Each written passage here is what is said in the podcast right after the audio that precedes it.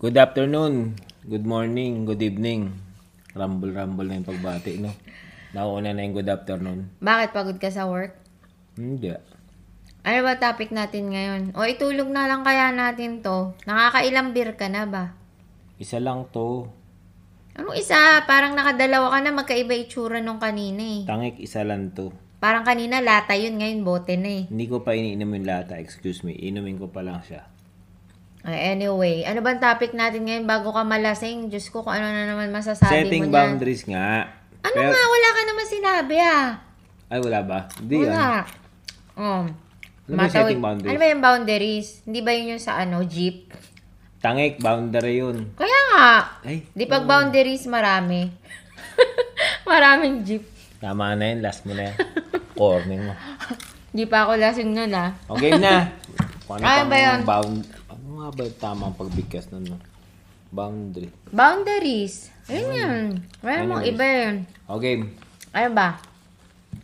Ewan ko. Ayun, actually, yun yung problema ko dati pa eh. Hindi ka marunong mag-set ng limit. Um, y- um, nagsiset ako ng limit pag huli na. Ano yung pag na-realize mo mali ka na? Hindi, hindi. Yung parang, ganito yun. Parang, napapagpasensyahan ko pa. Kunyari, in terms of tao ah. Siyempre, yun lang naman yun eh. Magbigay ka Ah, na lang ng instance, kunyari, na sample na nangyari sa'yo without saying yung kung sino yung tao na yun. Baka nakikinig yun eh. O kaya, kung anong, basta, baka ang ano nakikinig naman- yun. Pero pag tinamaan naman siya, tatamaan naman yan eh. Kahit sino namang nakikinig, basta pag tinamaan, tatamaan naman. Oo, pero hindi kasi yung, ah, hindi may importante yung tinamaan. Mm. Ang importante dun kasi, yung lesson na mapupulot mo Mm. dun sa nangyari sa'yo at yun yung masishare natin dun sa nakikinig sa atin. Mm, actually, iba-iba naman kasi yung setting. Ah, more on, ano siya eh, sa team nangyayari. Sa Lagyan akin, natin ng ano, lagyan natin ng ng context. Saan siya muna? Saan mo siya unang na-experience? Sa team. Sa, sa Dragon Boat, kunyari. Ah, okay, okay. Sige. Oh, ah, kasi so- college days. O, college days, tapos first team sports. Bakit meron ka ba ibang na iba pa? Wala Eh, nga, no? oo. Yun lang pala, Oh, no? paano- First and last na team sports. May team sport ka pa Wala pala. pa pala akong, i- wala na palang iba. Ayun. Okay. Tapos, ano, bali parang, ewan ko nga, eh, di ba yun yung parang tanong ko sa'yo minsan, sa, parang, bakit ba ganun? Parang, hindi naman ako sobrang, Baka naman kasi epal ka. hindi nga ako masyadong nagsasalita. Kahit tanungin mo pa yung mga ka-teammates ko, parang, minsan nga parang, hindi ko nga alam ba't ako naging team captain nung nagbutuhan. Parang, ha? Sabi ko pa nga, si ano na lang butuhin nyo kasi mas capable pa tong maging team captain. Sabi ko, ako wala talaga akong alam. Oh, ngayon. Tapos, di parang ganon. Tapos, hindi, hindi nga ako masalita. Hindi, pag sa grupo, kahit sa mga group meeting sa mga eskwelahan, di ba? Pag may mga group work, may mga i- i-group kayo ng teacher Nakakatamad mo. naman kasi talaga yun. Kumbaga, hin- hindi ako eh, hindi ayoko maging leader. Kasi, ah, hindi ako kon, ganun ka-confident na maging leader. na maging leader. Parang, baka maligaw yung grupo. Parang feeling ko, mas may mga mas matatalino pa sa akin, may mas magagaling pa sa akin, na, na mas meron pang capable na mag-lead nung group kesa sa akin. Ang nangyayari kasi sa akin, parang hindi nga ako aware na ganun, na ganun. Hmm. Okay, tapos, ang nangyayari, hindi ko alam ba't yung ibang tao nakikita na capable ako maging leader. Kaya, ewan ko, binuboto nila ako na maging leader o kaya kunyari, Baka kaya nila, teacher ko, kunyari parang- sasabihin ako yung maging leader ng hindi group. ka confident, parang ganun. Hindi nga ako confident. Kumbaga, yun nga kaya ayoko maging leader kasi feeling ko mas may mga taong capable, more skilled, more smart, more intelligent, more sabihin na nating stronger, better kaysa sa akin. So, parang mm, tsaka parang hindi yun yung personality ko kasi nga tahimik lang ako lagi pag sa mga group meeting talagang ano ko more on follower than leader. Parang ganun. Mm. Parang, kumbaga, kung papipiliin mo ako sa production crew or maga, doon ka sa limelight, lagay mo ako sa production crew. Parang, nabali yun nga. So, hindi nga ako aware na ganun. tas may mga ibang tao na parang, bubotohin ako na magli- maging leader. Baka kasi nakikita ang kanila ng leadership.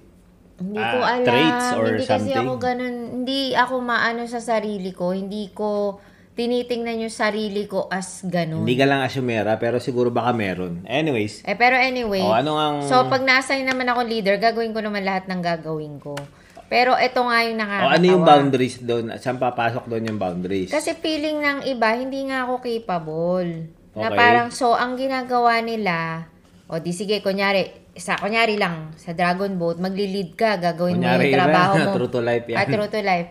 Gagawin mo lahat ng ng trabaho mo. Ah. Magte-training ka ng team, magsiset ka ng ah, training schedule, yung yung routine or yung program para sa ano na yon Oh. ah, i-execute mo. So, gagawin ko kung ano yung required para sa role na yon. Kumbaga, wala na akong choice eh. Binigyan na ako ng ganong role para mag-lead ng team, para maging team captain. Okay. So, yung kumbaga, ang, ang next step, o sige, wala akong ganong confidence, pero kailangan ko tanggapin yung responsibility. So, pag ginawa ko naman yung responsibility, tinatry ko naman yung best ko. 'Di ba? So, wala akong inclination dun sa parang ah, kailangan mapakita ko na sobrang galing ko. Hindi, in- wala akong ganong Hindi ka conscious. wala akong ganong attitude. Ang ang point ko sa kahit saan, kay work setting, kay sports, kay sa bahay, Kahit sa bahay nga, ganyan ka eh. kahit sa relationship, gagawa lang ako ng gagawa. Sa relationship, Hindi, kumbaga to the best of my ability. ang patol ka din eh. Hindi naman ako yung mag assume na parang, oy, kailangan pinakamagaling akong wife, pinakamagaling akong nanay, Pero ano ka pinakamagaling akong yung worker. ganun nga yung ano mo, parang lagi kang galaw lang ng galaw. Parang Hindi, ganun. hindi ako, yung para kasing feeling ko, parang, para mag-effort pa ako na parang pag mag-overthink ako sa mga bagay-bagay, gagawin ko na lang yung trabaho ko to the best of my abilities.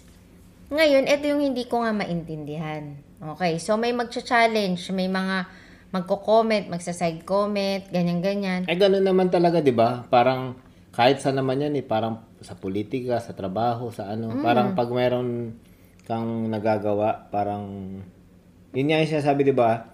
Pag yung, ano yun, yung bunga, di ba?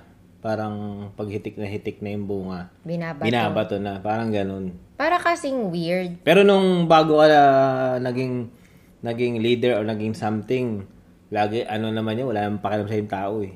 Yun nga eh. Ganun nga kasi yun. So, di, di magiging team captain ka ng grupo, ililid mo sila.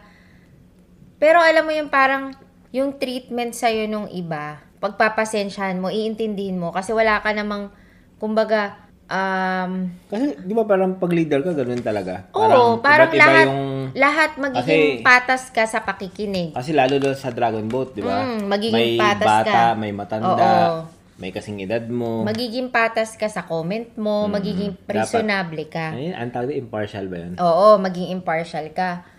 Pero hindi ko maintindihan talaga kung bakit yung iba parang kasi kung kung naging Parang dinidibdib nila yung ano mo. Hindi ko alam, hindi ko talaga maintindihan. Pa, yung feeling ko kasi yung parang may mga tao na ang ugali. Ay, mga envies, envious ba yun? Mga Ah, hindi kasi nga ayoko mag-judge assume? ng character. Ah. Ang ginajudge natin yung actions towards sa atin. Kunyari, saan nga papasok doon yung nasigawa- boundary? Kasi, kumbaga parang, o sige, pinapakinggan kita. Yung iba kasi, pag hindi mo, kumbaga sa ibang lahi, pag hindi mo sila ginugulat, hindi ka assertive, hindi strong yung Abusuhin approach mo, yun yung dating. Yun yung feeling ko, kaya ako naaabuso. Hindi yung parang kunyari, Ah, kunyari, may, okay, eto, okay. eto, pinapakinggan ko siya, ngaw-ngaw siya na ngaw-ngaw na parang, ay hindi, ta- mali eh, dapat ganito yung gawin natin, bla bla bla bla bla. O di makikipag-diplomasya ka, di ba? Kasi hindi naman ako mahilig sa confrontation na walang kakwenta-kwenta. Tsaka bakit ko kailangan kaya yun. bakit ko kailangan magtaas ng boses para sabihin yung gusto kong sabihin? Yan yung naging problema ko din dati. Oh. Ngayon, pag feel, feeling nila na pag ganun ako sa kanila, pwede nila akong tapakan anytime. Ah. So, naiintindihan mo yung for the longest time na nagiging mapagpasensya ako sa kanila, pinapakinggan ko sila, papaliwanag ko ng maayos yung side ko. gagawin ko yung lahat ko para gawin yung trabaho na yun. Dumadating sa point na parang hindi ko alam kung ano yung hugot meron sila. Bigla na lang may puputok na parang may issue na. Ah, si RM, hindi ko nga alam, di ko nga ma-identify kung anong issue nila sa akin eh. Ah. Naalala mo yun? Pag yung pinatawag tayo sa meeting, tas hindi tayo pumunta. Pero hindi ko alam kung ano yung point ng meeting na yun. Saan yan? Yung, yung nagkagulo-gulo, tas nag-meeting kasi lilinawin yung linya tungkol dun sa bangka, yung pag, Ay, sa Dragon pamamalakad ng Ah, hindi team, to, hindi oo, to, yung hindi to. pamamalakad ng Oo. team, yung Ah. yung yung role ng bawat Ang, isa. ang nakakatawa nga dun sa incident na yun, kasi nakita natin yan eh. Hindi naman tayo nag ano, hindi naman tayo nag nagsabi sa kanila na, uy kaming gagawa nito ah. Parang ginagawa lang naman natin yan, kumbaga parang Wala nga para tayong lang sa sport. involvement eh. Ako- ayaw nga natin na maging tawagin na coach or tawagin ano, parang sa atin parang service lang talaga. Oh, service in, na may ma-enjoy nila yung lang. sport. At saka ma-enjoy natin kasi Oo. gusto natin yung No sport. politics, Walang no- politics. Parang ang Walang- nakakaano lang doon yung parang gano'n nga, parang nagbigay ka, nabuo mo yung team, parang Wala kang hinihinging kapalit. turo ka, basic lahat. Kumbaga parang parang Chinaga mo, Chinaga mo tapos nag-spend ka ng time. tapos one day biglang tang. Oh, anyways, asan yung boundaries doon? Parang sa trabaho. Kasi, Ba, asan mo na yung boundaries doon sa kasi parang Boat? kumbaga, ganito yun eh. ano yun parang naging issue mo? Hindi naman naging issue mo. Parang yung nagiging issue sa'yo, Mm. N- hindi sa kanila, ikaw yung nagiging issue mo sa sarili mo na nakikita mo. Kasi pag sinabi natin kasing boundaries, ibig sabihin, it's either ikaw, tumalon ka sa boundary mo, na parang dapat ito ka lang, tinalon mo yun, na negative way ah, parang jumping, tum- nang sasakop ka ba? Ng, Oo, yun yung ng- pagtawid sa Oh, boundary. boundaries. Mm. Yung isa naman is yung ikaw, yung pagseset ng limit Na walang tatawid sa boundaries ko. Oo, na parang, eh, hindi, yung pagsiset ng limits, kung hanggang saan ka dapat yung ginagawa Oo mo na nga, para May hindi ka boundary nabusin. ka, dapat Ah. walang tumawid nga doon. Ayun, oh, game. Yung sa pamamalakad ng team, na dapat, kumbaga, inimpose ko, nilinaw ko na parang hindi tama yung ganito, hindi ta yung kumbaga parang, kailangan ba maging sobrang, kailangan ko pang iklaro ng ganong paraan bago maintindihan ng ibang tao. Ang, ang siste kasi, ayokong isipin na ako yung laging may problema sa pagsiset ng boundaries. Kasi may mga tao naman talaga na sanay tumawid sa boundaries. Maraming Naintindihan ganun eh. mo? Oh, maraming ganun yung mga, mga, ano, yung mga tipong mga, Sanay. ano ba tawag? na Sanay walang pakialam. Walang pakialam yung parang, tatalo na lang sila na parang, ay, ganun ba yun? Oo, na wala akong pakialam sa feelings mo. Ang importante lang lagi sa akin yung feelings ko. Ayun ba yung narcissistic? Oh, y- sobrang self-centered. Ah, sobrang sobrang yun self-centered. Na yung narcissistic, kaya i-manipulate ka niya, pwedeng magmukha siyang mabait sa'yo, na wala siyang Pero- ginagawang masama, pero- pero, minamanipulate ka na niya para magkaroon siya ng gain out of sa'yo. Ayun pala yun. Akala ko, Ah, pwede kasi yung kasi nakikita ko lang, narcissism, narinig mo ko lang siya- sa mga politics eh. hindi mo siya ma-identify kasi ano siya, masyado siyang magaling.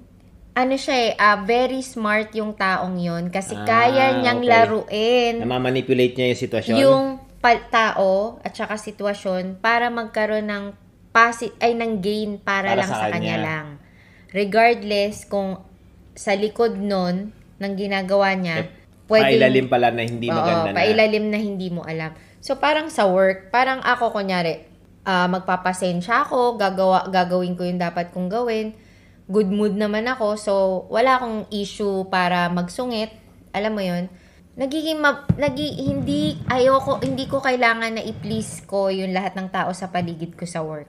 Sa akin, kung gusto nila akong sungitan, sungitan nila ako. Pero wag na, wag na tayong magkaroon ng personal relationship.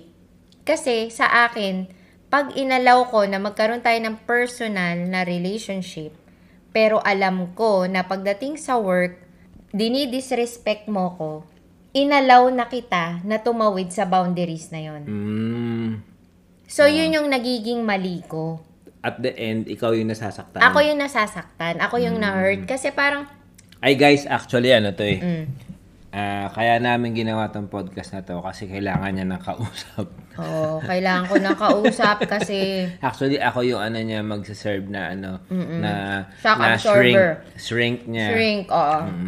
Kasi, So, sinishare lang namin sa inyo yung, Yung mga actual na nangyayari.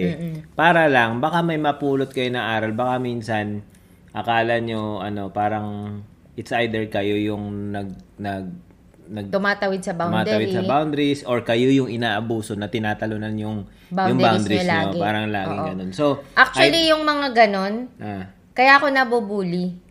ah, Mula okay. nung ano, mula pa nung, hindi ako nagsasalita kasi. Hindi ka nga So tingin, eh. so tingin ng mga tao, Yun yung, pwede akong tapakan. yun yung nagiging, yun yung na-observe ko sa'yo. Mm-mm.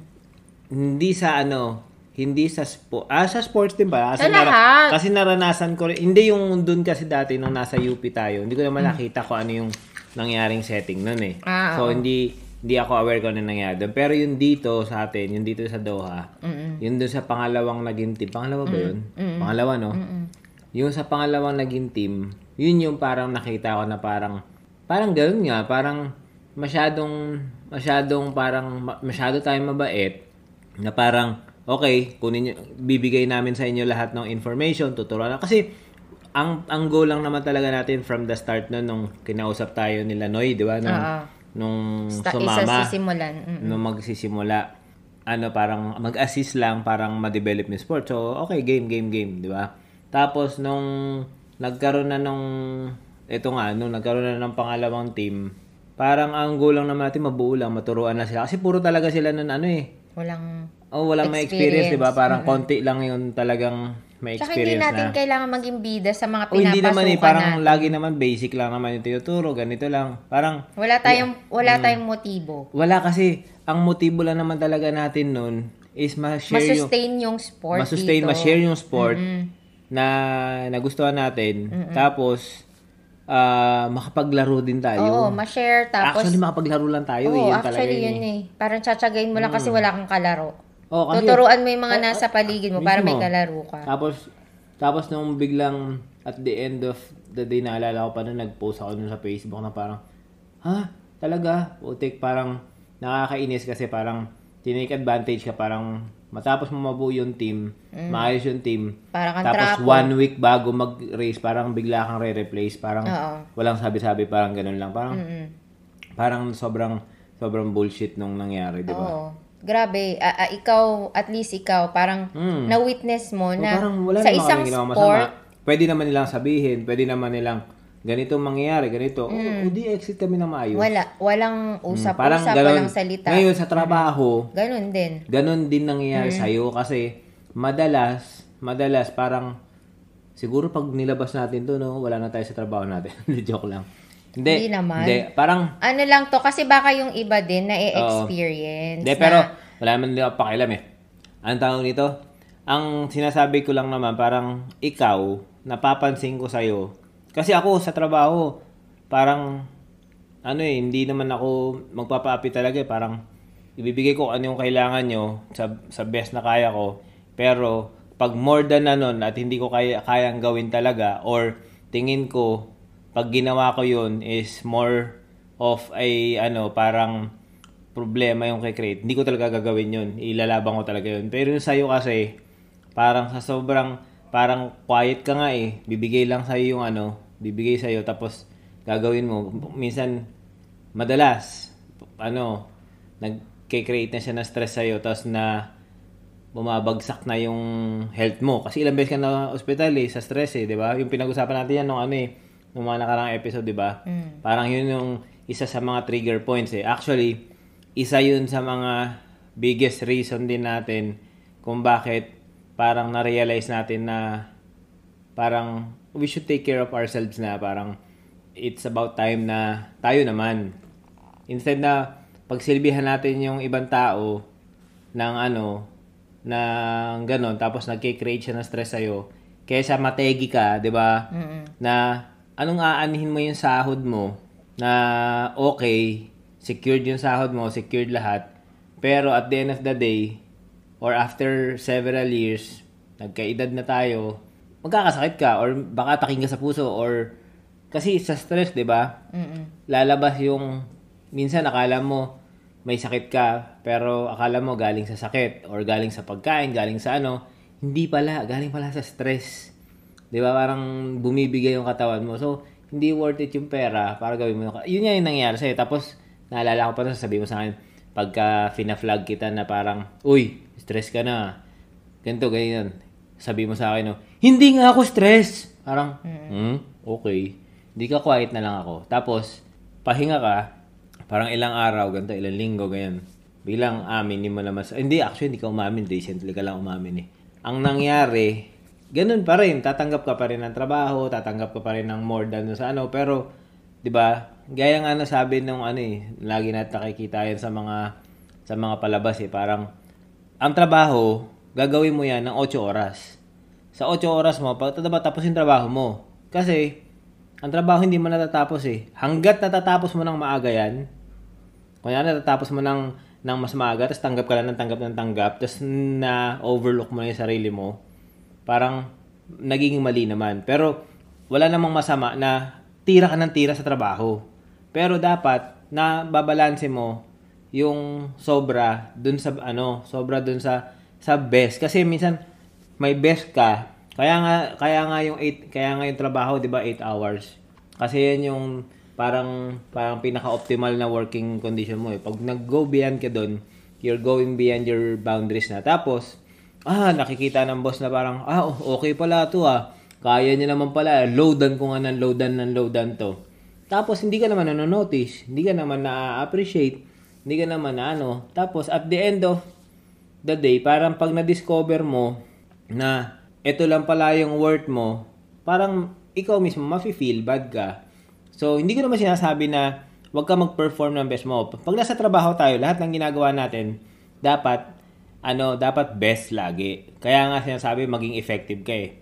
Pero aminin nyo sa hindi, pag nagtatrabaho kayo, parang karamihan sa atin, mahaba tayong nag, ngayon, nag-scroll sa Facebook, nag-scroll sa ano, yung mga ano to, ay yung mga may access, pero except yung mga nasa manufacturing na bawal magdala ng cellphone. Pero yung mga nasa office setting, chichikahan, nag-aanuhan, pero hindi ka naging ano. Pero kung, kung ikaw, yung tutok na tutok ka, tapos sumosobra ka, dun sa binibigay mo, tapos o-overtime ka pa, nababawasan na yung time mo sa sarili mo, time mo sa family mo, tapos at the end of the day, magkakasakit ka lang, tapos hindi ka ma-appreciate, parang hindi naman din tama.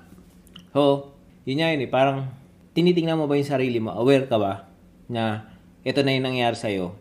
Parang only to realize after a few years mong itodo lahat yun, hindi ka, hindi mo nagawa yung tama para sa'yo. Kasi, naniniwala ako na lahat tayo, parang meron tayong may ter- meron tayong parang parang purpose eh. Paano mo masiserve yung purpose mo kung ikaw mismo napapabayaan mo yung sarili mo? Kaya kailangan mag-set ng boundaries. Parang ganun. So, So, yun nga. Yun nga, kasi parang, ano ba tao? Ano ba? Paano ba maipapaliwanag to? galim. Paano ba mag-set ng boundaries? Ano mag-set ng boundaries? Siguro, ako, sa experience ko, parang nag-extend ako ng help. Nag-extend ako ng help. Kaya nga, madalas din ako naabuso kasi dun sa company, parang ako si ano, parang, parang pag hindi ko alam yan, alamin ko. Pag may magigain ako, ganito. Pero, nagsiset ako ng parang timeline or nag-accept lang ako kapag kaya ko. Kapag hindi ko kaya yung sa oras ko dahil meron akong ibang priorities, I have to say no. Yun yung lagi nila sinasabi. Learn to say no. Kasi ako dati rin ganyan eh.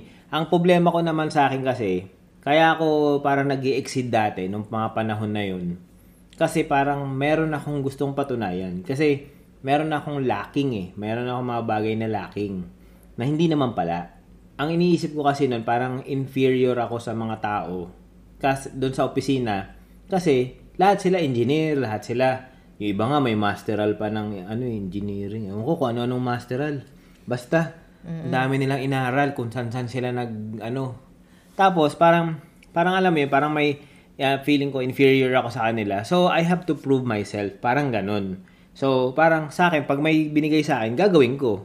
Titirahin ko kasi may kailangan ako improve eh.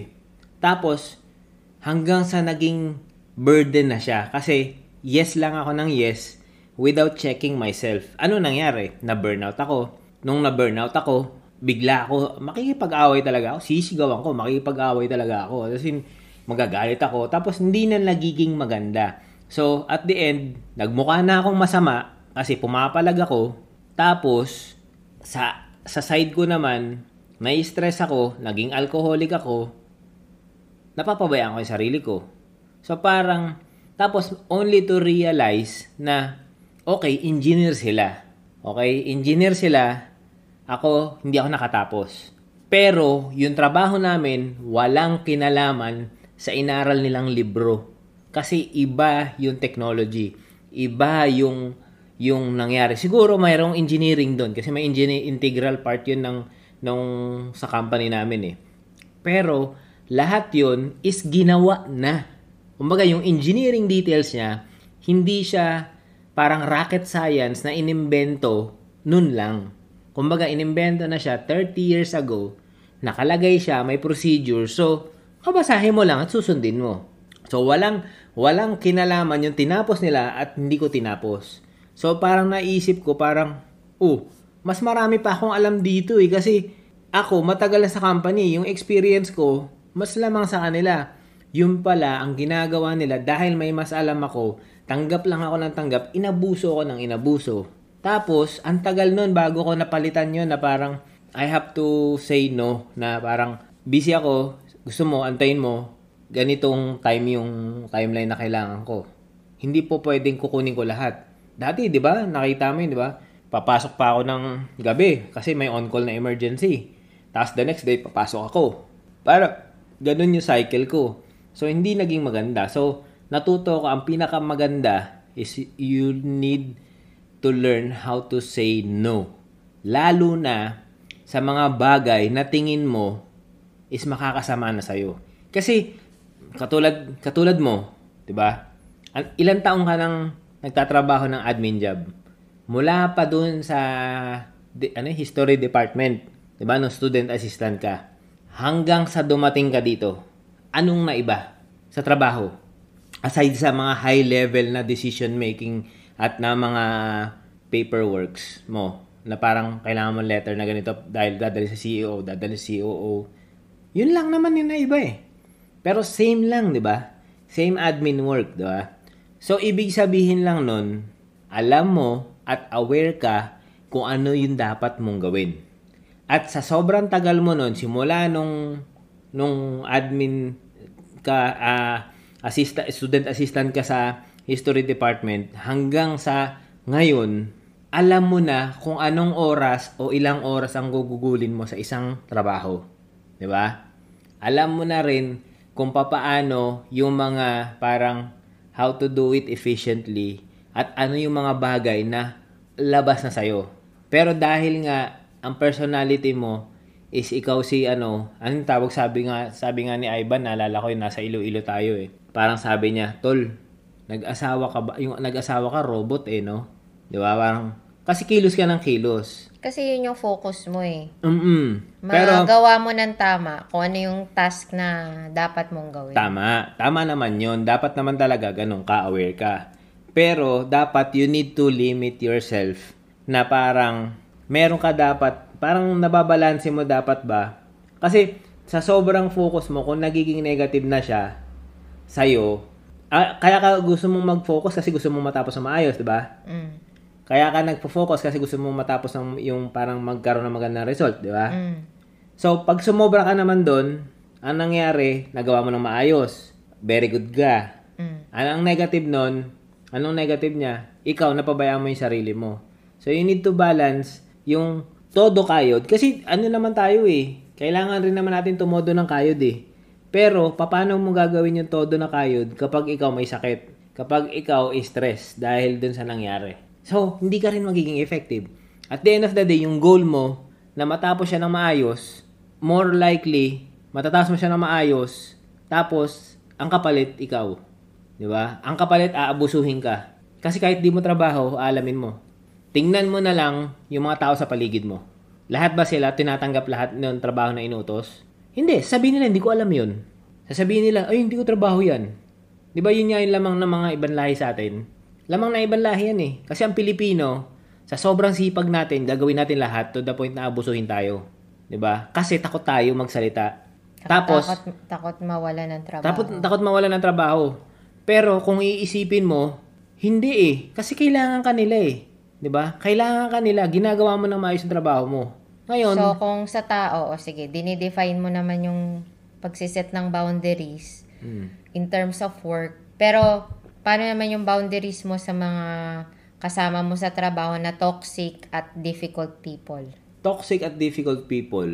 Alam mo, ah, sa akin ah, sa akin kasi, simple lang yan. Pag toxic ka, tablado ka sa akin. Pag difficult people ka, titreat lang kita ng maayos. Pag hindi mo ako trinate ng maayos, bala ka sa buhay mo. Basta ako trinato kita ng maayos. Ngayon, hindi ko hahayaan na kakainin mo yung utak ko para mahatak mo sa'yo. Lalayo ako sa'yo. Bablock na kita. Sa office ko, kunyari, sa office ko, sa, kunyari, hindi naman sa mga, sa mga ano eh, parang lower ranking sa akin eh. Kahit sa mga ka-level ko na staff, pagka meron siyang gano'n, may issue siya, sinasabihan ko, Brad, huwag mo sabihin sa akin yung issue mo, hindi ko issue yan. Ayoko maano, tatrabaho ko dito. Ganun, direkta. Direct to the point. Kasi ayoko, parang, pag naapektuhan ako, magchichismisan na lang tayo maghapon. Maglalurk na lang tayo dito. Tapos sasabihin nila na parang, uy, si ganito nga, si ganito eh. Brad, sila na lang anuhin mo. Pangit eh, kasi pangit na ganun eh. Pagka minsan nga sa opisina, pagka may negative sila na ano, pero except yung syempre may problema yung, yung staff ko, may problema, kakausapin ko.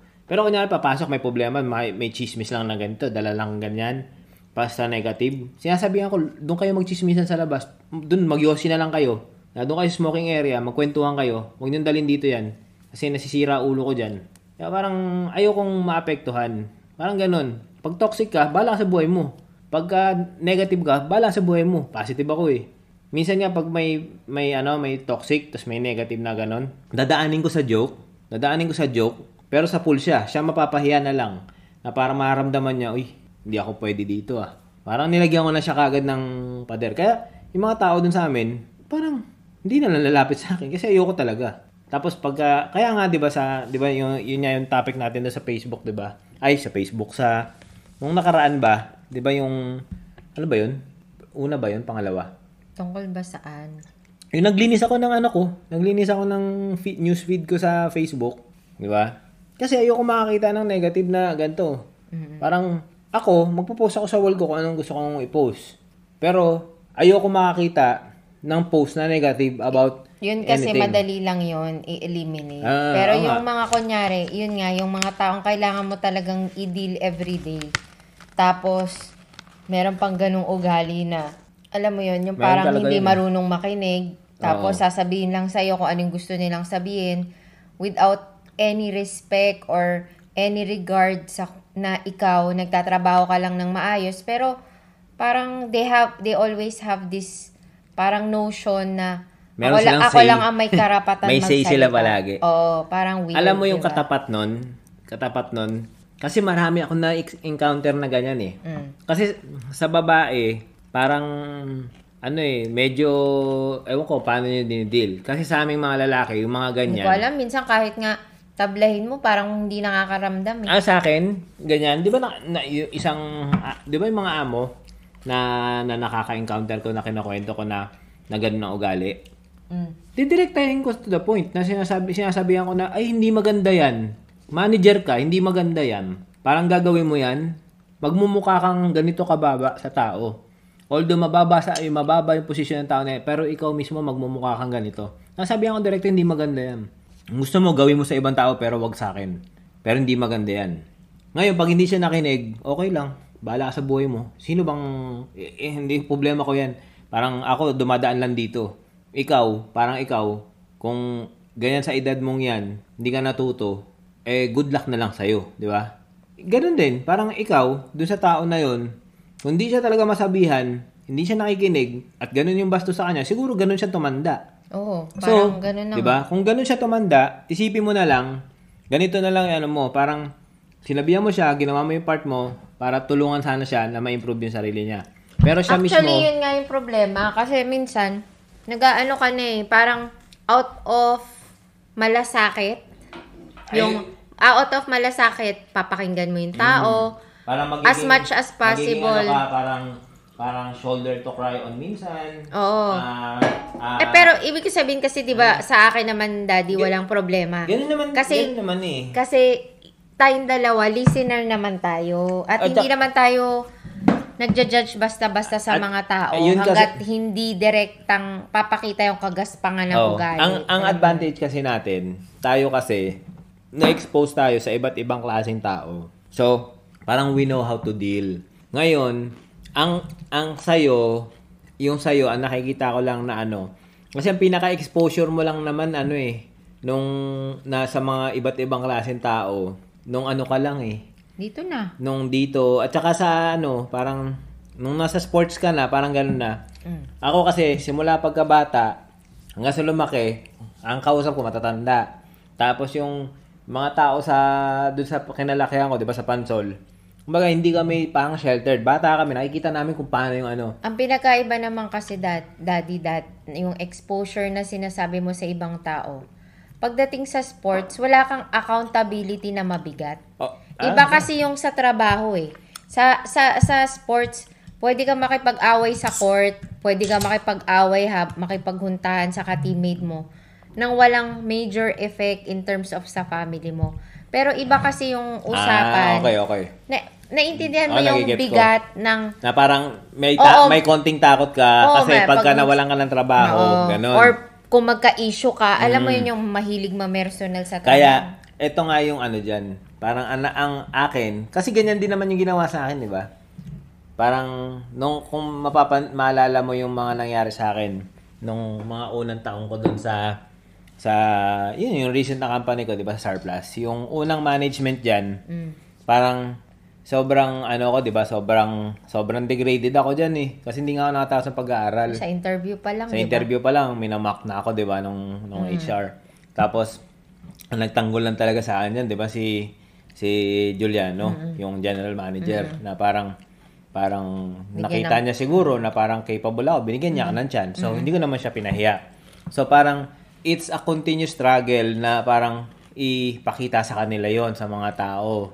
Ngayon, ang naging ano ko lang talaga, ang naging naging nagpatibay lang sa akin doon na parang i-deal yung mga ganong klaseng tao is stick lang ako doon sa trabaho ko talaga. Hindi ako magpapa hindi ako magpapabully, hindi ako magpapa magpapaargabyado basta-basta. Kumaga, pero dadaanin ko naman, dadaanin ko naman yung ano, yung yung ano ko na hindi naman harsh sa kanila. Kumaga, papakita ko sobrang sobrang makikisama ako na to the point na to the point na parang gagawin ko kung ano yung ano yung parang best ko para magkaroon ng maayos na relationship. Ngayon, pag hindi nila ako trinato, tatratuhin ko pa rin sila ng maayos. Pero, may limitations. Hindi ko hahayaan na maapektuhan nila ako internally. So, internally, ibig sabihin sa utak ko, sa emotions ko, yung mental health ko, parang hindi ko siya hahayaan maapektuhan niya ako. Kasi nga, kakainin niya ako. Ngayon, kung ganun yung gagawin mo, siguro, walang reason para ano, para para gawan ka ng issue at magkaroon ka ng problema sa trabaho mo. So, gagawin mo lang. Lalagyan mo lang ng limits kasi minsan kasi parang tingin ko parang tayo rin yung may gawa kung bakit tayo nabuso. Ayun nga yung sinasabi ko sa'yo, di ba? 'Di ba? Parang nakikita kasi nila. yun too late bago ako mag-react. Oo. So ngayon, ikaw, anong tingin mo dapat gagawin mo? Wala na, putol na. Ako Kasi kasi, alis ka na. hindi, hindi rin. Kaya mag nag-resign naman, magre-resign, nag-resign man or hindi. Ano naman yung di ba sinabi ko na sa'yo dati pa, parang work in progress naman siya. Oo. Hindi naman do, hindi naman ako constant na palaging ganun. Pero, pero lang, ang maganda lang din na nakita ko sa'yo, sa improvement mo, after nung, nung last hospital, hospitalization mo. Bad trip yun eh. Kasi ano, di ba, parang, di ba, ayaw mo pang maniwala sa akin nun eh, kasi, hindi, stress. Huwag mo nang Hindi. ulit-ulitin, daddy. Hindi kailangan nating ulit-ulitin yun kasi darating yung point na Kasi mangyayari kada yun. episode inuulit mo eh. Hindi kaya nga. Pero nga, sinasabi ko nga sa'yo, ah, yung improvement mo, ang sinasabi ko, buhat nung nangyari yung last incident mo ng stress, nag-improve ka at malaki na yung improvement mo kasi Ngayon, nafa-flag mo na siya as in na-identify mo na nangyayari to. Dati kasi, hindi mo siya na-identify. Or, na-identify mo siya, in denial ka na nangyayari sa yun. So, yun yung kumakain sa'yo. Ngayon, na-identify mo siya, na ikukwento mo siya ng maayos, ibig sabihin lang nun, ikaw lang din mismo makakasolve nun. Kasi, matalino ka naman. Alam mo naman din yung ginagawa mo. ba? So, alam mo rin kung paano i-deal. Kasi alam mo nga i-deal yung mga anak mo. Mas mahirap i-deal yung mga anak mo kasi bata yan, kailangan mo i-mold yung utak niyan.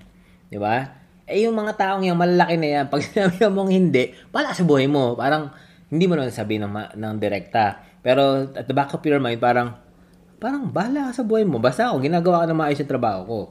Kung meron kang problema sa trabaho ko, ireklamo mo sa amo ko. 'Di ba? Yung amo ko Eh, magdi-deal nga sa akin. problema. yun nga problema, yung amo ko nga yung problema ko. Ayun, ay isa pa yun. So ngayon, pero alam mo, ano yun eh, parang, di ba nung, nung nagsabi ka na, nung nagsabi ka na, na alis ka na, ano yung unang sinabi? Binibigyan mo ako ng malaking problema. Bakit? Bakit mo siya binibigyan ng problema?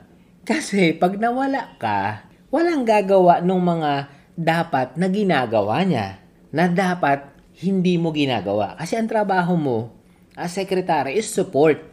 Di ba? Hindi para gawin yung trabaho Ang ginagawa mo yung trabaho na niya eh. Di ba? Trabaho niya at trabaho ng ibang tao. Oo, 'di ba? Kasi gusto niya, gusto niya na unfortunately, siya yung siya yung amo na parang gusto niyang mabango siya pero magiging slave niya lahat yung nasa ano niya. Hindi siya yung yung amo na dapat sumusuporta sa pangangailangan mo. Hindi, nagiging ab- abusive, 'di ba? Parang saan ka naman makakaano na gabi? magano, 'di ba? Minsan nga sinasabihan kita, 'di ba? Gusto mo sagutin ko na 'yan. Parang syempre, 'di ba? Hindi ko naman gagawin kasi ayoko naman din mag-ano yung yung buhay mo kasi iba naman yung personal life sa career mo, 'di ba? So, parang ayoko naman din manghimasok. Pero dapat ilugar nila, 'di ba? Ilugar nila unless sobrang emergency, 'di ba? Kaya sa amin, 'di ba? Walang ganong, ano, walang ganon ah, sense of ah, priority. Kaya nga, 'di ba sa amin, dati Ay, alam mo kung bakit? Oh. Kung bakit ganon? Kung bakit kailangan sila yung ma-pressure? Kasi total sila na may nakakatanggap ng malaking bonus eh. Oh. So, dahil hindi nila kayang gawin mag-isa yung, yung pagpapabango nila, kailangan gu- gamitin nila yung mga nasa Ngangaragi, ilalim nila. ngangaragi nila yung mga tao sa ilalim. Ganun talaga. Kasi Kasi pag pumalpak, Yun ay sayang yung bonus ko. Yun yung isaga, yun yung isaga na minsan nakakaano, nakaka-frustrate bilang empleyado. Mm. Yung ganun kasi actually ano yan eh, swerte, malas, ah, hindi pala, hindi mo swerte, malas mo lang na, na-discover mo eh, na ganun yung nangyayari.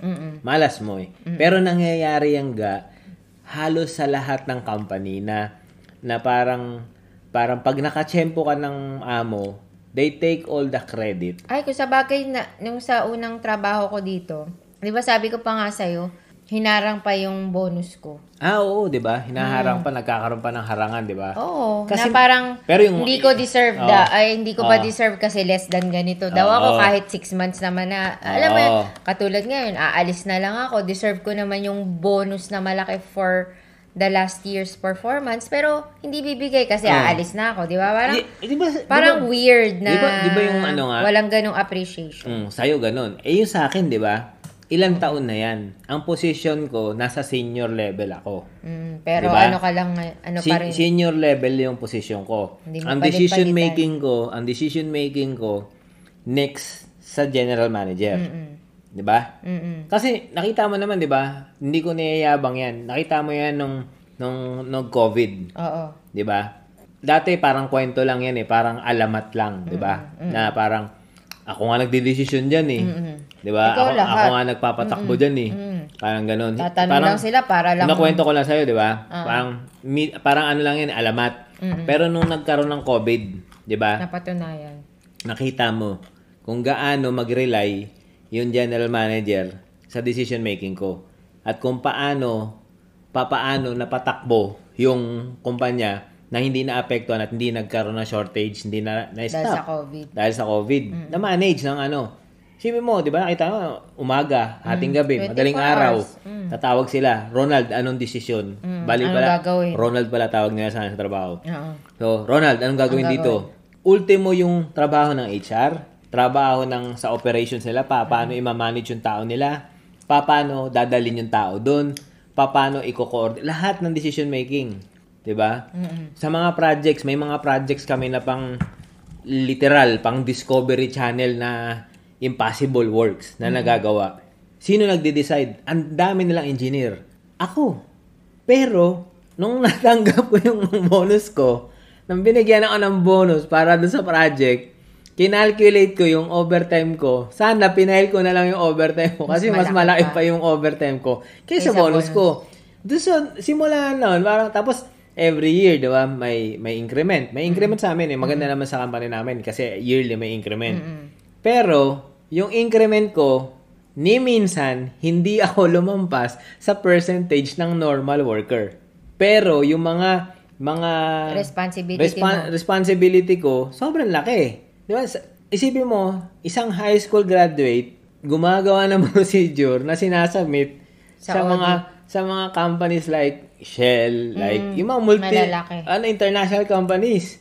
Parang gagawin ko yung procedure na yun, gagawin ko. Tapos sila pa kada taon may increase na sila na beyond dun sa percentage na dineclare may bonus pa sila ng one month salary. Ako ni minsan di ko natangga, nakatanggap ng bonus na ng one month salary or something. Wala. Pero Parang, alam mo, Daddy, alam mo, ito pa yung isang nakakatawa.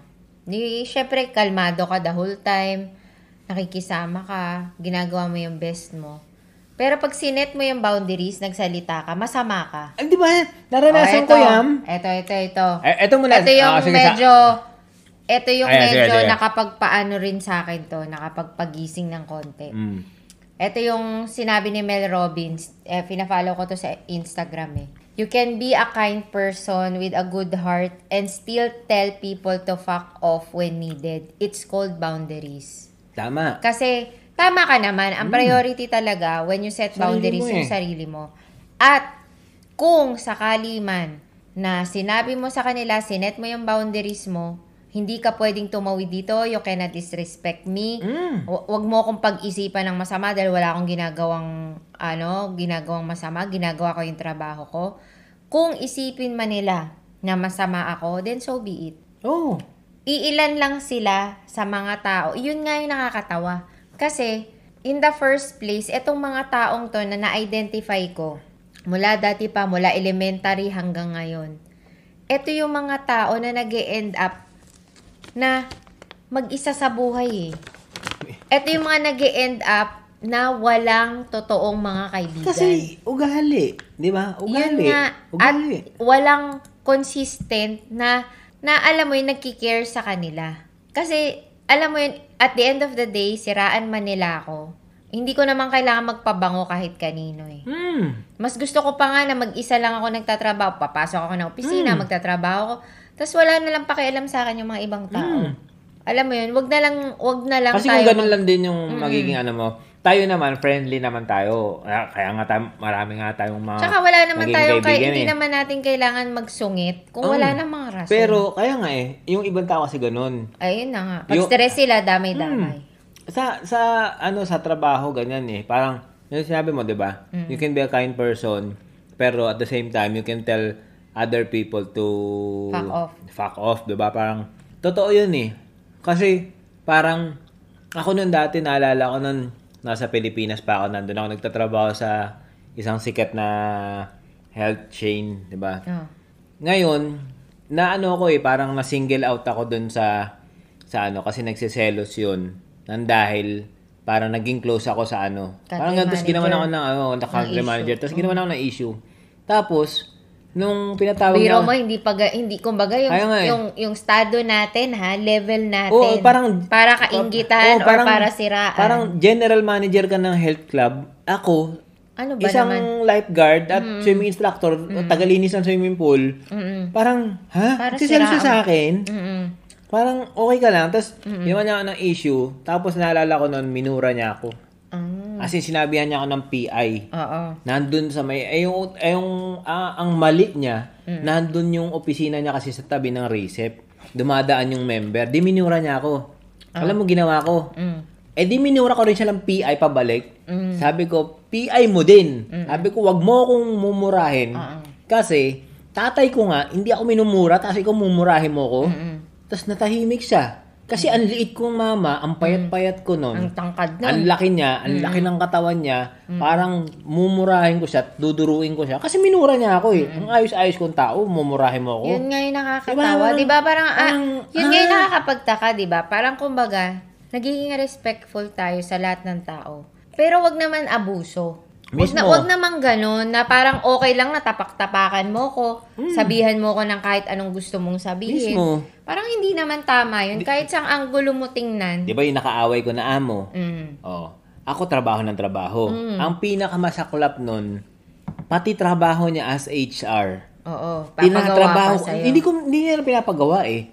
Dahil wala na siyang ginawa. Mm. So ang ayaw niya rin gumawa. ayaw niyang gumawa kasi hindi siya nagtatrabaho talaga. Mm. As in wala siyang ginagawa. Kaya. So ako yung nagtrabaho. Ang maganda lang kasi, parang 'di ba nung kumuha ako ng, ng degree degreehan ko doon sa PUP, ang kinuha ko naman kasi HRDM. So naiintindihan ko 'yon.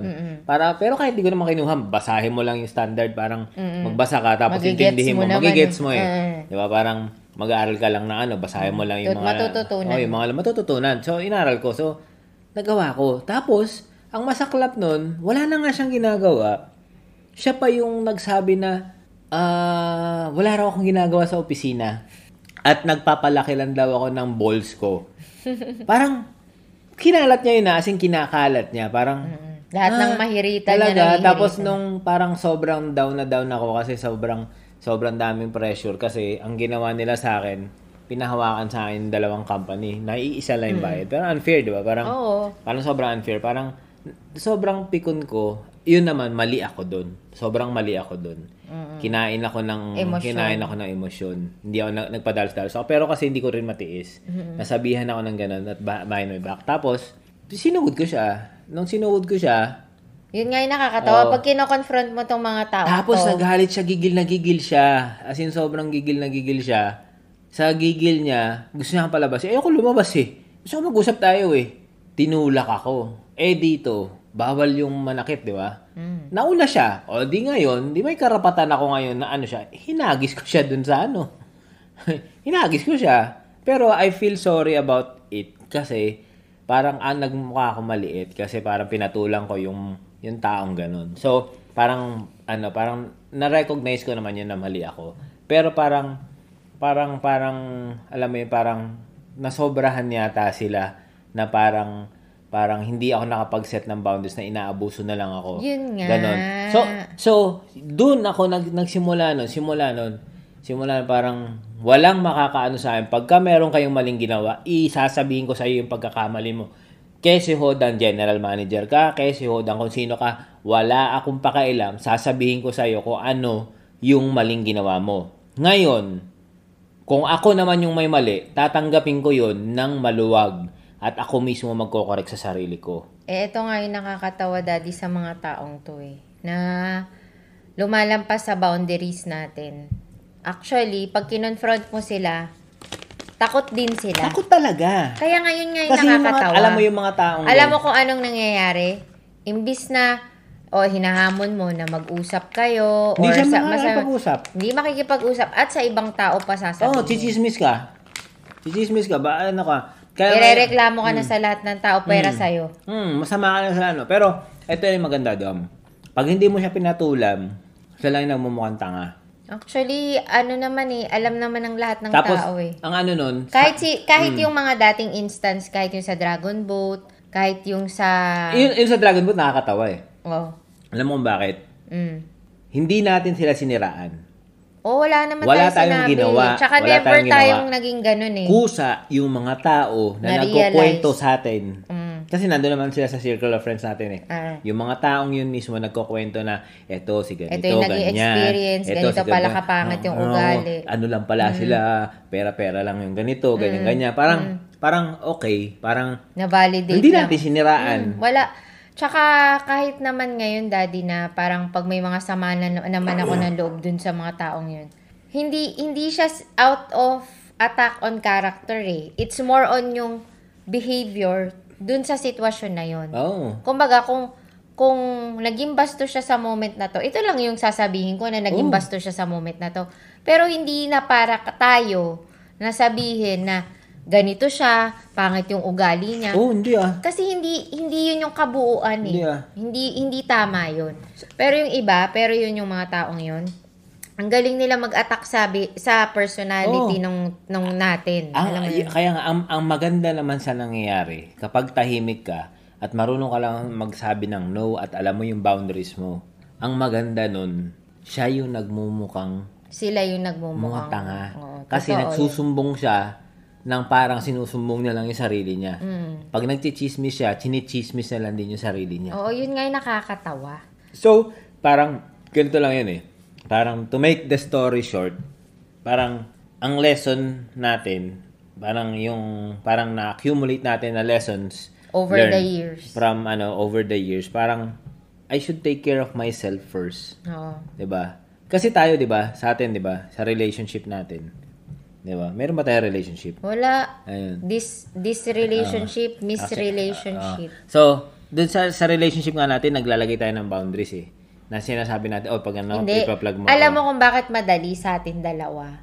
Mm. Kasi nagiging malawak yung pag-iisip natin. Kaya nga. Pero kung iset mo yung boundary sa mga taong makikitid yung utak at self-centered, wala kang makukuhang boundary. Oo. Pero, ang maganda lang nun, Ma- ga, alam mo kung anong mangyayari? Hmm. mag end up lang, ano na kayo, tapos na yung relationship. oh, pero, okay lang yun. Parang, it's better to lose someone. oh, totoo yun, totoo it's yun. better to lose someone na magiging toxic at magkakos ng Oo, stress totoo sa'yo. yun, totoo Kesa, i-keep mo siya, Mm. tapos magiging burden mo siya, at the same time, siya yung magkukos ng parang, alam mo yon ng negativity sa buhay mo. Kasi, Mm, totoo yun. ik- ikaw, parang ikaw, ikaw, kunyari, tayo, magulang, may pamilya, may mga anak, we have, ano eh, parang better, ano, better, ano, better allocation ng time natin kaysa i-allocate mo. sa o mga effort mo. taong- Kasi yung, Walang pakialam sa'yo. kausapin mo ng 10 minutes yun, para ka nagtrabaho ng 8 oras. Eh, di, ito nga yung maganda. Kasi, dahil dun sa mga naging experiences natin na yun, plus yung COVID, di ba, yun yung Mm. mga sinasabi natin ng mga Oo. past episodes. Nagkaroon tayo ng konti-konti in progress Na magsala. realization. Oo, mag-realization na magsala what is valuable and not valuable to Mm. us. Tapos, i-segregate Etong mo. nakakatawa.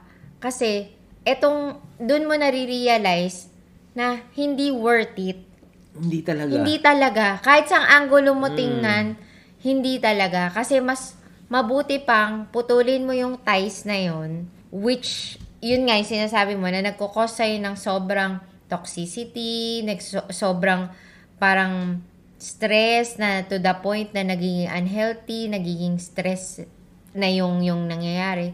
Parang, yun na eh, okay na yun. Di ba? eh, Actually, eh. parang minsan na, mas nakakahinga ka pa ng actually, maluwag. actually, di ba? Alam Parang, mo yun? ayun. Di ba yung sinasabi mo, actually na actually, tayo actually. Oo, oh, mo na. Ayun. Actually, O, kaya nga eh. hindi yung ano eh, isipin mo ah, 'di ba? Throughout ng years ko dito, ako 18 years na ako dito. Paalis na tayo ngayong 18 years, 'di ba? Mm. Ilan lang ba yung naging ka-close ko dito na Mm, ilan lang yung naging kaklose From the natin. start, Oo. Up to now? Mm. Sa akin, Mabibilang mo lang. sa akin nga, ano lang eh, tatlo lang talaga yan eh. Mm. 'Di ba? Na constant. Tatlo lang yun na tipong nung ups and downs ko, nandiyan yung tatlong yan. Si Marco, si Nat, at si Jasper. Mm. Yan yung constant. Pero marami akong kaibigan. Marami akong kaibigan. ba? Marami akong kaibigan. Mm. Pero yung tatlong yun, sila lang yung nandun na constant. So, yun yung mga worth keeping na tao. Mm. Kung meron kang, ano tawag ito? Kung meron ka nga parang 10 or 20 or 100, parang, alam mo yun, di ba? Mm. So, parang- Actually, consistent naman tayo dating-dati pa. Na hindi tayo naglulong Hmm. for a big group. Mas, actually, yun nga yung Nakakatakot kasi yung big group kasi sanay tayo dyan eh. Hindi, at saka ano, Sanay tayo dyan, puro politika. oo, puro politika. Pero naging consistent tayo ever since. Na kinikip lang natin kung ano yung Sino sino, lang? yung sino lang talaga Oo. yung Yung talagang totoong nagmamalasakit Oo, sa atin. kasi alam alam mo yung totoo nagmamalasakit sa iyo eh. Kapag ka yung down na down ka, ti- ah, yan. Kapag may mali kang ginagawa, pina-flag ka. Yun. Tsaka binibigyan ka ng tamang guide. Tapos pagka tipo, Tamang guidance. tipo ko pong tarantado ka, tatarantaduhin ka rin niya parang, oy, hindi tama. Yung mga ganun, yun yung totoong ano. Pero yung, yung tipong aabusuhin ka, ano yung kanya, eh, Oo. okay na yung, di bali nang wala akong kaibigan. Oo, totoo yun. Parang hindi worth it talaga. Di ba, sa, di ba nga, ano, tayo nga, di ba, parang, parang ano nga, di ba, sa parang, hindi naman sa ayaw namin umatin ng ano, umatin ng mga gathering-gathering. Mm-mm. Pero parang, we prefer na ganito Yung more intimate More na intimate ano, ano. 'di ba Oo. 'di ba sila Brother Oli, sila si magkakaroon ng, oh, magkakaroon Pag in-invite tayo over dinner, Automatic, oo, sige. oo, oo, sige kasi parang napaka-genuine. Oh, family. Family. Gusto natin Kumbaga yung- walang limit. gusto natin yung Kumbaga, ganon, Oo, parang na ganon. open, na parang Oo. nagkakapatid, na parang, Oo. Or, di ba, parang, parang sa, Kasi- sa LG natin, ayun, na hindi ko- parang, y- yung mga Okay, yun, kasi- kunwari si, si Romel, Oo, si, si- si Romel, Snimia, si, si Sisnimia, tsaka yung LG si group Broly, natin. si ano, oo. sila, hindi mo sila naging kaibigan eh. Kasi parang naging mas family mo kasi Oo, parang, totoo yan. yun yung, yun yung parang ano nun, parang hindi, hindi ko nga sila naturing na parang kaibigan mo lang Mm. eh. Eh, Kasi di ba parang, kahit nga hindi natin sila madalas nakakakwentuhan or nakaka-chat, Ay, parang yung konting mga moment na nakakausap natin sila, parang sulit. Nung ano Kasi nga, di ba? nag, spiritually, nung nag-invite, nagagaidan nung tayo. nag-invite nga sila, sila Bro Oli, nung na, nalaman nila na alis na tayo, parang, uy, mag-ano na kagad tayo, parang, Oo. ayaw natin lumabas, di ba? Kasi Oo, yun, dahil nga sa. COVID, Oo. kasi ayaw natin makapag, parang, parang automatic, oo na lang, sige, Oo. sige, parang, okay, sige, tapos, okay naman, buti wala naman, wala naman may bit-bit sa atin, kasi Oo. ayaw din na, Ayaw ayaw, natin natin magbit-bit, maka- ayaw oo. nating may makuha, parang, Pero actually, mas nagigilty ako na ako yung makahawa. magbitbit. Oo, ako yung maahawa, Kaya okay lang eh. umiiwas Parang, tayo. parang tingin ko, parang, Madidil tingin ko natin. naman, madidil ko naman siguro. Oo. Parang, pero, yun ayoko tayo makahawa, may- ayoko sa akin oo. manggaling. Yun yung ayaw, ayaw Oo, natin. Parang kaya burden yun. eh. Na- Hindi Nagkaroon ka na sa akin, pumupunta. tapos nagkaroon ka pa, na- may Tapos bitbit ka pa. magkahawa pa tayo. Oh, anyways. Pero anyways, yung sa pagsiset ng boundaries, ang ang tingin ko diyan ano diyan, ah ito so towards the end na tayo ng ng ano natin, episode natin. Parang siguro ang key takeaways ko sa pagsiset ng boundaries is first, Self-care. self-care. A- a- ara ano yung mo eh, alamin mo yung sarili mo, alamin mo yung needs mo, alamin mo yung capabilities mo, alamin mo yung threshold mo. Kasi minsan akala mo mahaba pasensya mo. Ah, sobrang Yun yung problema Ano, ko eh. mahaba Mahaba yung- pasensya ko. Tapos akala mo, ako, akala mo mahaba yung pasensya mo, pero in reality hindi. Kasi the fact na na-stress ka, the fact na na Naapektuhan. inuuwi mo mm, at naikukwento mo pa siya, Oo. ibig sabihin hindi mahaba pa- pasensya mo. Oo. Kasi kung mahaba pasensya mo, na. So, masama rin yung sobrang haba ng pasensya. Alam mo bakit? Oh. Aabusuin ka. ayun na nga nangyari. People will take advantage dun sa kahinaan mo. Kasi Ngayon- nakikita nila, ay, pasensyosa. Ay, ah, kahit ano ibigay mo kay Rose, ano, Oo. um, Kahit anong kahit sabihin ko oo. dito, makikinig to eh. Oo, kahit ano, kahit uh, parang ganun. Lahat na, gagawin Ay, na. ngayon, So, alagaan mo sarili mo. Have Dahil limits. mas mahal ko yung sarili ko. O, di kaliwali. Oh, ang, ang pinaka isa sa pinaka ano mo aside sa pag-take care ng sarili mo is learn to say no. Grabe, no? Alam mo, pero ano yun ah? Learn to say no. Oh, pero hindi biglaan Oh, ah. hindi mahirap. Kailangan mo siyang practice. mahirap to at saka oh, mahirap to at saka ano eh mahirap akin lagi ako oo ng oo din eh. Pero mahirap to. Pero first. Hindi, pero kasi no. na-realize natin yung effect. Oh. Kaya, Sobra. Ah, bakit ka magsisay no? Saan ka magsisay no? Say no sa mga toxic friends. oh, tsaka yung mga Diba? nagdi-disrespect Pero, sa'yo. Yung mga toxic friends, pwede mo naman silang tulungan magbago. Okay? Pero, hindi mo responsibility na baguhin, baguhin mga tao sa na. paligid. Sila yung magbabago sa sarili. Kailangan- You can just tell them ano Honestly, advices. oo. You can just tell them ano mga Magmalasakit oh, magmalasakit ka lang. Mm. pero never never push them na magbago. At kasi i-take yung responsibility oh, ka- on oh, your kasi hindi shoulders. sila magbabago ng dahil sa Dapat magbago sila within Pusa. themselves. Oo, tama. Yun. Tapos learns to say no sa mga abuses. Oo. So, dapat, kung nasa toxic relationship ka, huwag ka magpapaabuso. Oh, I say no na. Kasi Buti we na- are in a toxic relationship. Oo nga, you're abusing my kindness. Wow, di ikaw na. So, Oh. Huwag kang magpapaabuso sa relationship, either friendship or special someone or asawa. Huwag kang Sa kahit magpapaabuso. ano, Oo. sa Oo. magulang nga. Oo, sa sa... ma- oo. Pero bakit tayo nagpapaabuso tayo sa mga anak natin? Oo nga, no? Parang tayo nabubuli tayo, yun, Oo tapos nga. wala lang, no? Oo nga, no? Oo nga, paano ba yun? Eh, anyway, sige, sige, ano pa, sa, saan ka pa magsisay no? Say no sa ano, yung pag-overload ng ng work schedule mo. At If yung you're- mababurnout oo, ka. mababurnout ka. If you're working 8 hours, learn to respect your ano working hours. Sabi nga nila, kung ikaw ano parang parang kailangan mong ano eh, kailangan mong i-schedule yung mga dapat mong gawin.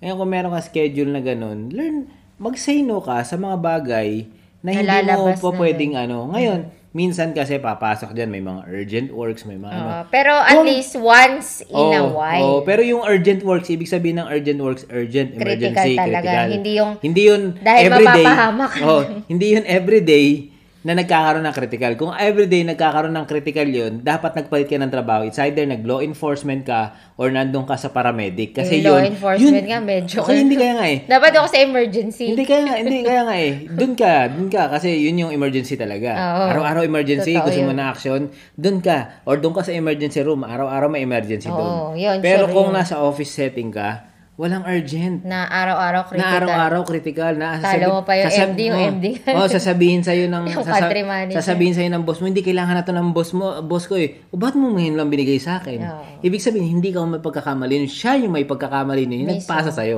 Kasi late niyang binigay sa 'Di ba? So learn to prioritize, learn to say no, and yung uulitin ko lang ulit, alagaan mo yung sarili mo. Kasi yung sarili mo, Yun yung puhunan mo. eh. puhunan mo. Ganito lang yan. And Tsaka sa- kailangan ka pa ng Ito pamilya yan, ah. mo. Ito yan. Tandaan mo, isipin mo, ito yung question ni Steve Jobs sa sarili niya. Anong gagawin mo pag ito na yung last night mo or last day mo na mabubuhay ka? Bukas wala na. So magpapapressure ka ba? Tatrabahuhin mo. Tatrabahoy mo ba? Makikipagkwentuhan ka ba sa toxic mong kaibigan na walang dinala sa'yo kundi negativity, reklamo at kahit na anong payo mo sa kanya, hindi naman Hindi siya sumusunod, nakikinig. hindi siya nakikinig. Lagi na lang pag ano, pagka may sinasabi siya, gusto niya siya lang yung pinapakinggan. Oh, or sa trabaho, yung Sas- amo o mo. sasayangin mo ba yung sasayangin mo ba yung oras mo na beyond 8 hours ng trabaho mo or 12 hours ng trabaho mo na dinedicate mo yung kalahati or one-third ng buhay mo para lang abusuhin ka, ba? Parang you have life after work. Balance. 'di ba? Kay, kailangan mong kailangan mong tingnan din yung pangangailangan mo. Kung kung nagtatrabaho ka man ng 8 hours, kunyari may side hustle ka, after na 8 hours mo, tapos ka na doon sa regular job mo, doon ka na sa side hustle mo magtutok. Kasi baka yung side hustle mo, Mas- in the future, Mas yun pala yun pala yung calling sa'yo. mo. Oo. Oo, yun pala yung magbibigay. Na-enjoy mo, Na-enjoy tapos- mo pa kasi sarili mo yun. Oo, tas ikaw, Diba? oo. So, hindi ka mapapagod, di ba? Kung, kung yung mga bagay-bagay na mga na ginagawa mo, eh gustong gustong gusto mo, at tingin mo masaya ka dyan, hindi ka natotoxic dyan, then go ahead. You can you can exceed hours. Gusto mo magtrabaho ng 24 Actually, alam mo hours. yung daddy yung sinasabi ko nga. eh. Di ba? Dahil parang lesson learned din sa atin. Um, katulad yan, kunyari ang sitwasyon mo sa, sa kumpanya mo, bukod sa ah, medyo toxic yung trabaho kasi Toxic malaki na yung... sa chemicals, toxic Oo, sa tao. yun nga. Kasi toxic din nga sa chemicals. Kumbaga, ako naman, bukod nga din dun sa trabaho at saka sa mga tao sa paligid, actually makakayanan mo, matotolerate mo siya. Pero, ang siste kasi nun, kailangan mong gumawa ng paraan kasi yung talent na meron ka, Ay, oo. kung yung skills na meron ka, mas mas Ma- merong mabibigyan tugod- mo. Oh, meron siyang better use. Kumbaga kung ganito, parang siniserve mo yung company mo to the best of your ability. Pinapakisamahan mo yung mga tao sa paligid mo to the best of your ability. Pero they don't appreciate it. It's time for you to think. Mm, baka mas ma-appreciate ng sarili mo yung gagawin mo. Oh, kumbaga unti-unti mag-isip ka na okay, ah, parang ah, hindi healthy for me itong trabaho na to.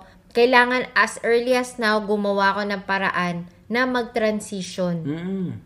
Kumbaga hindi yung five years ka nandun sa trabaho, five years ka rin nagka-reklamo. At saka five years kang burden. Pero ano ah, parang, parang ito ah, sa mga tao na nagtatrabaho, may mga boss, minsan, minsan masaya kayo dyan eh, di ba? Minsan talaga. Yung iba, yung tao challenge, oh. oo, May ano na-enjoy yan eh, yun. Ang tawag niyan is ano, intrapreneur.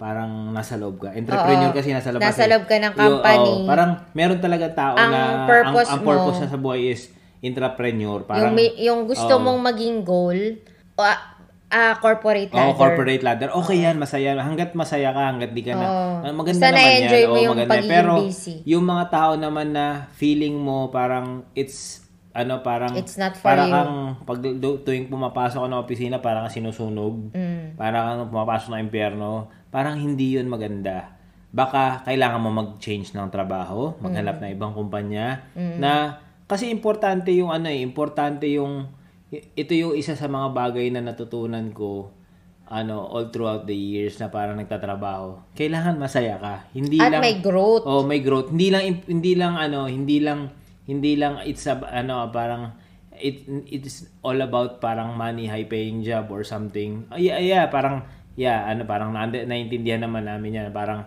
kailangan mong kumita para sa mga anak mo. Pero anak mo, pamilya mo, or kung sino man sinusuporta mo, kailangan mo yun, or sarili mo para mabuhay mo at ma, ma, masuportahan mo kung ano yung mga needs mo, mga wants mo, di ba?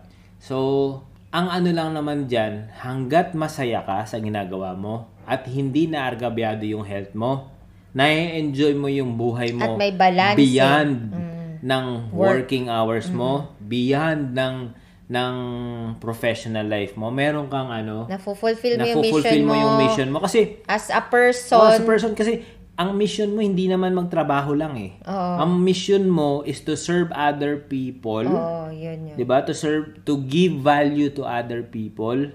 'Di ba? Kung ano man 'yan, through sports, through arts, Maging through, good influence. Oh, maging good influence, maging empleyado, maging ano man 'yan, importante masaya ka sa ginagawa mo. Hindi na argabyado yung health mo. Mm. Hindi nagiging burden yung araw-araw na buhay mo. Kasi kung araw-araw na burden ka, parang you'll end up so miserable.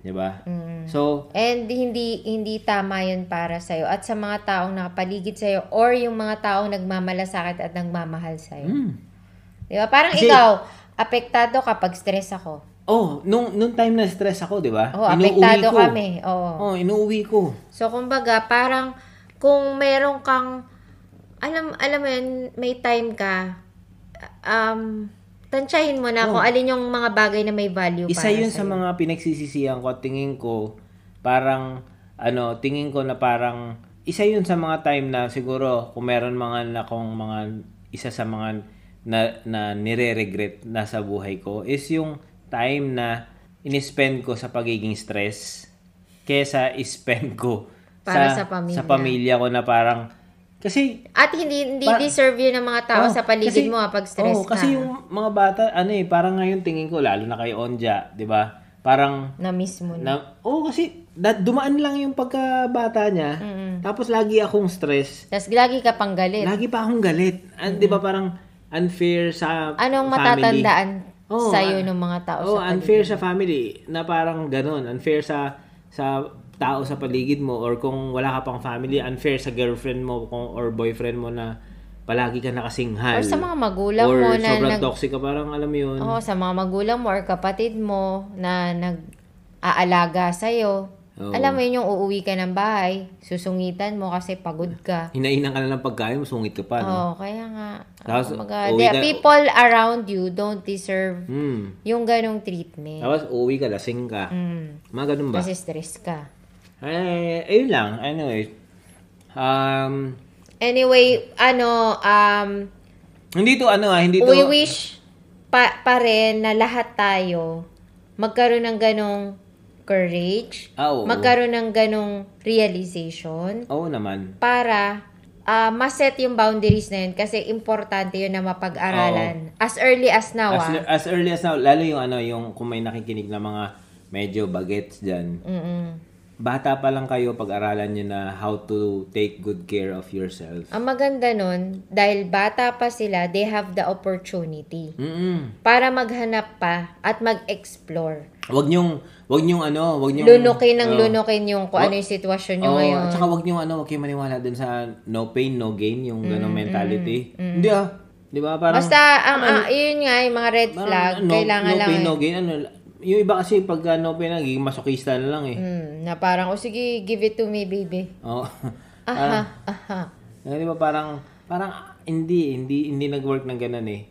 There's always a smarter way to do things. Ah. There's always a better way uh, to do stuff. And there's a better way to treat other people At ito, properly. yun, yun pala, ito sinasabi natin lang dun sa ano eh, sa yung boundaries natin eh. Mm. Yung payo naman natin dun sa mga, yung tingin mo ikaw toxic ka sa tao, be considerate.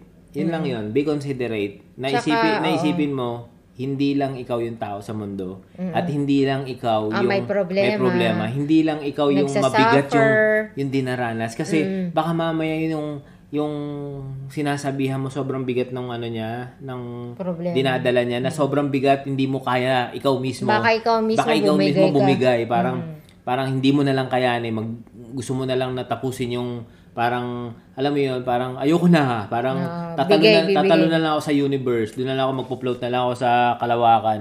Parang ganong katindi. Hindi. Mm. Parang wish na lang natin para sa lahat. so, be Sa mga considerate. tumatawid sa boundaries at Mm. yung nagpapatawid ng boundaries, Oo. ah self-realization. Self-realization and ano, parang always remember yung underrated na word. Mm, ano yun? Kindness. Oo, kindness talaga.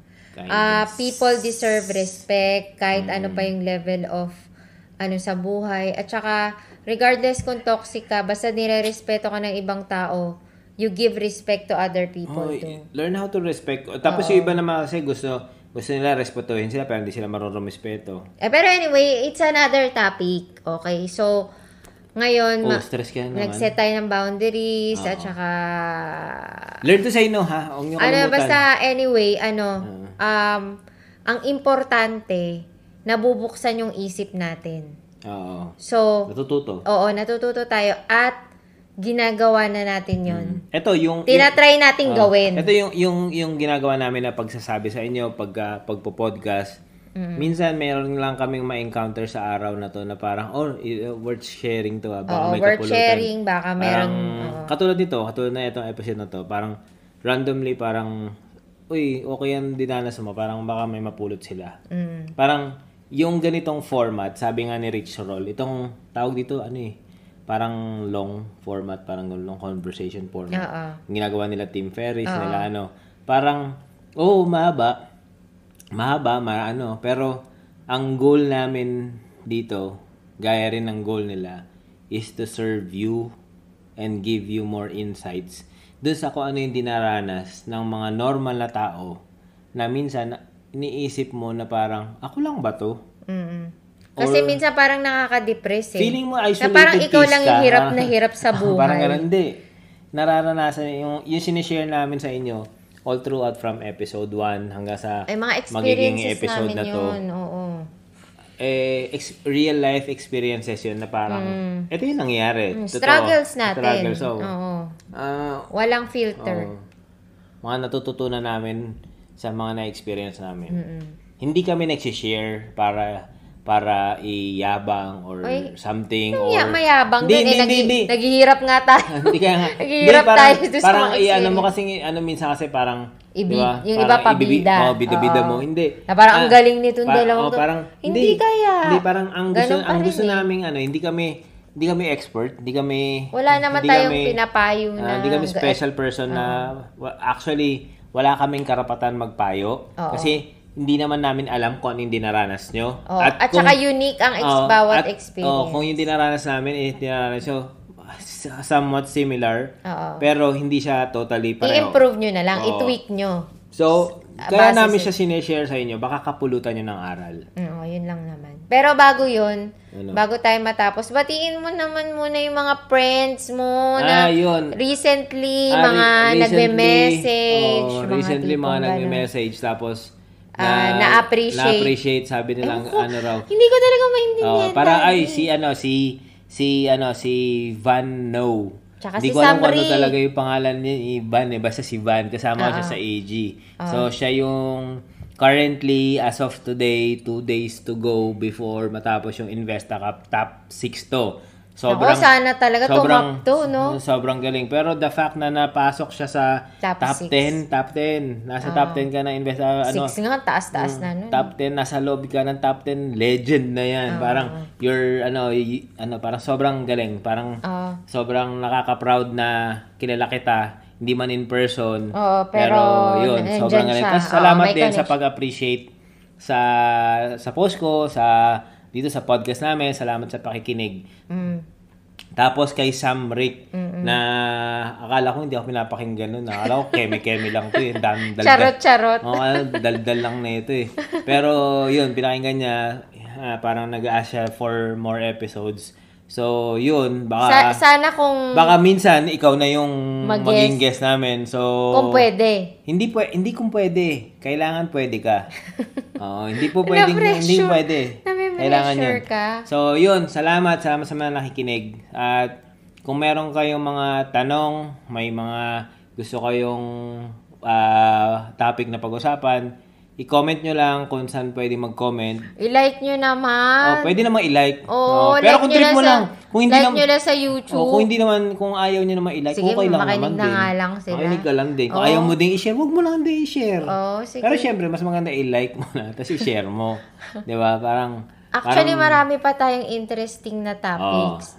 Ngayong February, teaser, ano lang ito ah, hindi naman natin i-disclose. Mm. Pero baka magkaroon tayo ng isang special unang guest natin. ay, oo. Nako, kailangan abangan nila kasi hindi ko alam kung ano, paano to ma- paano sila makaka-relate sa taong to. Ah, oo. Oh, ako kasi parang ano to, malaking influence sa akin tong Ako rin taong eh. to. eh. Ah, na-amaze Grabe. din ako dito eh, sa mga Sobrang taong to. hindi hindi dahil ano ah, dahil hindi dahil kilala natin siya. Oo. Pero, Pero talagang pakinggan nyo lang yung kwento niya. Oo, yung kwento lang niya. Kwentuhan lang ulit to. So, excited kami. Tapos sa Valentine's Day, sana Ano? mat- matuloy na meron tayong special na podcast. Ah, Di ba, ba- baka mamaya mapo- mapost na to after na ng Valentine's. oo nga no. Hindi, depende. Hindi. Ay, Tangi. hindi. Kasi meron pa tayong Oh. next week. Oh, anyways, kami nang bahala doon sa episode. Oo, ako naman yun. Nagtalo dun sa ano, Oo, episode eh, nagtalo. no? Tapos na pala yung episode Oo. na pakinggan na pala nila yung previous oh, episode. So, yun guys. Kung na, kung Basta na, maraming kung, aaba. kung nahuli man tong episode na to, Eh, sorry, pasensya na. pasensya na. Oh, medyo Oo. excited lang Ah, magkwento. So, ayun. Ah, anyways. Ingat. Maraming salamat. Ingat. At At, saka, we, we keep on fighting. Oo. We keep on improving in life. Um, Uh, we become insta- unstoppable and Oh, resilient. tsaka ano, learn to value yourself. Learn to value your peace of mind. Oo. And your... Yes, and, yes, and other people Lahat. also. Yung, yung, importante yan, yung, yung heart set mo maayos, yung health set mo maayos, Mm. oo. yung, ano yung ano? Mind. mind, mindset Soul. mo, at saka yung soul Especially set mo soul. is maayos. Yung four interior empires as per ano Robin, Robin Sharma, Sharma, oo. dapat yan, lahat yan maayos. Kami hindi naman they work maayos. together. Oh, pero lahat- we're- we are a work, in, progress. Lagi yon Hindi po kami perfect Oo. and we're not doing this because expert kami. Oh, we're just Ah, sharing gusto our namin ka- journey. Oh, gusto natin silang isama. No, sa journey namin na maging maayos. Oh, kasi Diba? baka may makapulutan sila. At kung meron kaming kapalpakan, wag nyo nang gayahin. Oh, hindi minsan kung ano ah, kung eh, eto totoo to. Kung meron man kaming mga maling sinasabi, comment nyo lang. Oh, comment Pwede nyo naman kami i-flag, hindi naman kami expert Oo. nga. Baka meron kaming matutunan galing sa inyo. Oo. Pero ano tayo ah, constructive Oo. criticism. Uh, we want to build a ano, parang healthy A positive com- community community na, na- nagtutulungan. Oh, nagtutulungan tayo, lifting each other up. Mm. Making each other better people, Oo. better persons. so, Or kung ano yun lang guys. Bye! Bye! Till our next episode. Yeah, yeah. Yeah, yeah.